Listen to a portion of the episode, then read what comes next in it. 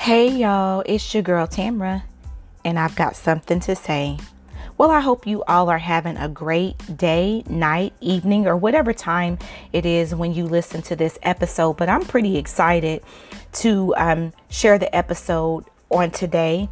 It's very in tune, very heartfelt, it's very deep if you really think about it. So let's get into it.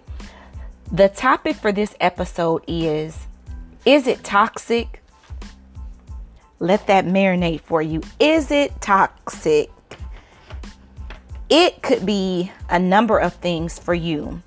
It could be your family, your job, your relationship um, with family and friends, a relationship with husband and wife, relationship with boyfriend or girlfriend. It could be whatever you fill in the blank, what it is. Most of the time, when we think about something being toxic, we think about hazardous chemicals. Hazardous chemicals can get into or on your body and make you sick. Some waste also contains chemicals that are hazardous to the environment. So, when you think about that, you have to think of it in a di- different sense of what we're talking about today. I'm going to go back to that.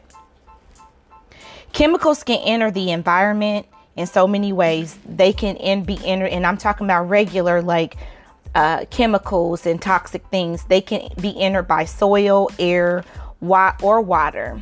And I had to do a little research on this. You can also um, find them in food. They're the different the different ways a person can come into contact with hazardous chemicals are called exposure pathways. I'm getting somewhere, y'all. I'm just setting the stage, setting the tone. Three basic exposure pathways inhalation, that means you breathing in.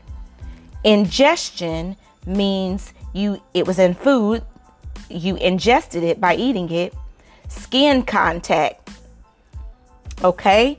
So now that I've set the stage for toxic chemicals, let's talk about toxic people. So just think about it. Um, I'm gonna tell you right now, this will be doing a little bit of prickering, but it's needed.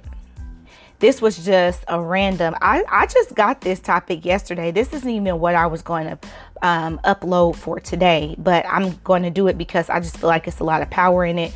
And I also want to be obedient to where I was led with this. But when we go back and we think about hazardous chemicals and how they can get in or on our body and cause us to be sick, how many times have we allowed ourselves to be in a relationship with something or someone that caused us to become sick? And because of it, it, it either felt good, tasted good, so on and so forth, we made excuses. And I'm saying we because I'm not exempt. We've made excuses why we hold on. We've made excuses why we've done the things that we've done and the decisions that we've made instead of just coming to the realization to say that that thing or person is toxic. They're toxic to me and even though I like the way they make me feel, the reality is is they're toxic and they're not good for me. I was listening to um, a podcast today from this neuroscientist and she said I think her name is Dr. Leaf. She's very, very good and she's a Christian. She's very good. So if you get time, look into Dr. Leaf.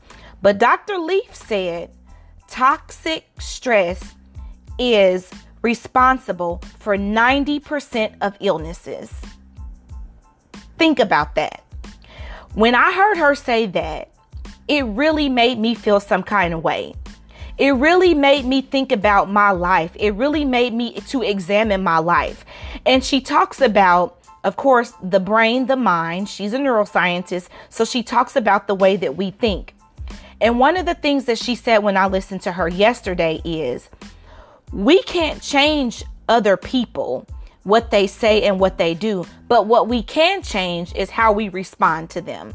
So we can change the way we respond to stress and negativity and so on and so forth. So for me, some of that changing can be I love you, but I'm gonna have to love you from a distance because you're toxic for me.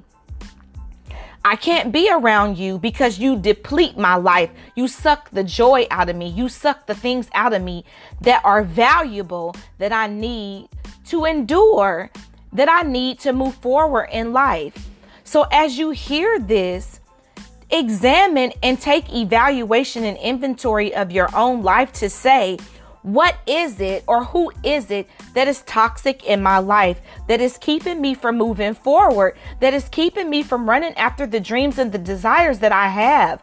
No one's saying that you have to walk around and be arrogant, but toxic people and toxic stress is a killer. It's killing people. And all we have to do is stand in boldness and respect and say, No, I will not tolerate this anymore. You cannot talk to me like this. You cannot abuse me like this.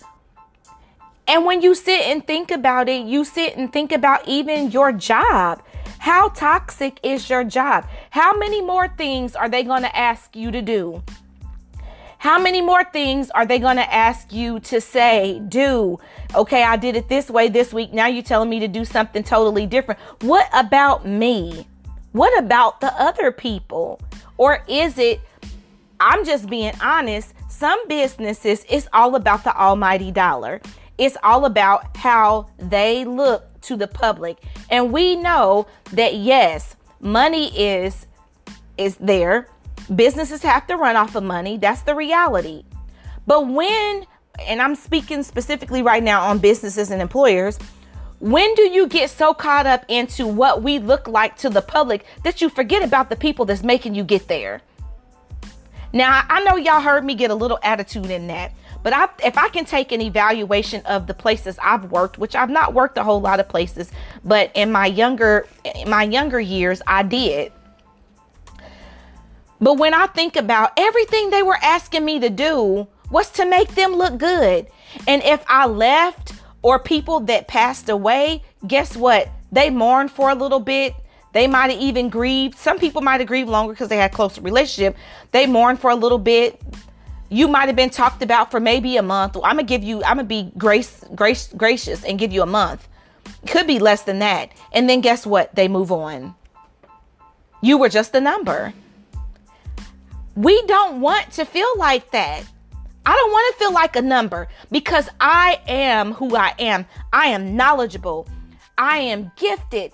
I come with a lot of things. I'm a whole package deal. I come with a lot of value. And it's not up to me for my friends, my husband, my family, or my job to tell me my worth because I know it. They may never tell me what my worth is, but guess what? That does not change who I am. It does not change that I know who I am. It does not change that I have a voice. It does not change that I have knowledge and experience and skill that they may never even be able to tap into. Because why? Because all it's about is what can we get from you to make us look good? Which is why some people leave their jobs and become entrepreneurs. Because now I'm building my own brand. Now I'm building a legacy for my kids, for my grandkids, for my great grandkids, which will continue on. I'm saying this because what is it? What is it toxic? What is it that's keeping you bound? Because my Bible says that God came to give us life and that life more abundantly. What's toxic in your life that's holding you back? Is it you? Are you the toxic one? The way that you think is the negativity that you have the toxic thing that's keeping you from moving forward, but you don't even know that because you're looking at everybody else in your life. You're blaming everybody else in your life why you aren't where you should be. But if you take a step back and you be humble, you can only look in the mirror and say, It's me. I'm the only person holding me back. It's not my sister, not my mother, not my brother, not my job, not my husband or my wife. It's you. So when we think about this whole umbrella of toxic things or people, it's not a one size fits all. It can be anybody. Why are we afraid to speak our truth, y'all? Why are we? I'm not afraid anymore to speak my truth. When I speak, it's not to cause anybody else to intentionally to make them feel bad or to make them feel like I'm being disrespectful. Your truth is your truth. Nobody can take that away from you. Stop apologizing for who you are. Stop apologizing for the things that you admire and that the things that you dream about. It's your dream. It's not the other nobody else's dream. Who has the right to tell you you're not supposed to dream that way? Or that's too big? Absolutely, it's too big. That's when I know it's God. If it's too small, that means that that came from man or from me. It's big. It's big. Whatever it is, it's big. And it's got to come from you. So I'm going to close this little Easter speech to say, is it toxic? Please, I beg you, examine your life as well as I'm doing the same. Who, what, or where is the toxic things in your life? And when we look at, as I close this episode, when we look at what I read, how is it entering in your environment? We know the natural chemical enters in so many ways soil, air, and water. But how is the toxic things or people entering in your life? How are you allowing them to enter in your life? What have you said yes to when you really should have said no to? What are you inhaling? What are you ingesting? Who are you a uh, skin contact? Who is rubbing your skin that shouldn't be? What are you eating? And that could be word. What are you eating that shouldn't be? You shouldn't be. What are you allowing your ears to hear and you believe it that you shouldn't be? and now now you have toxic thinking. Now you can't sleep at night. Now you're worried and stressed all the time and you don't even know where it came from. Look at your environment.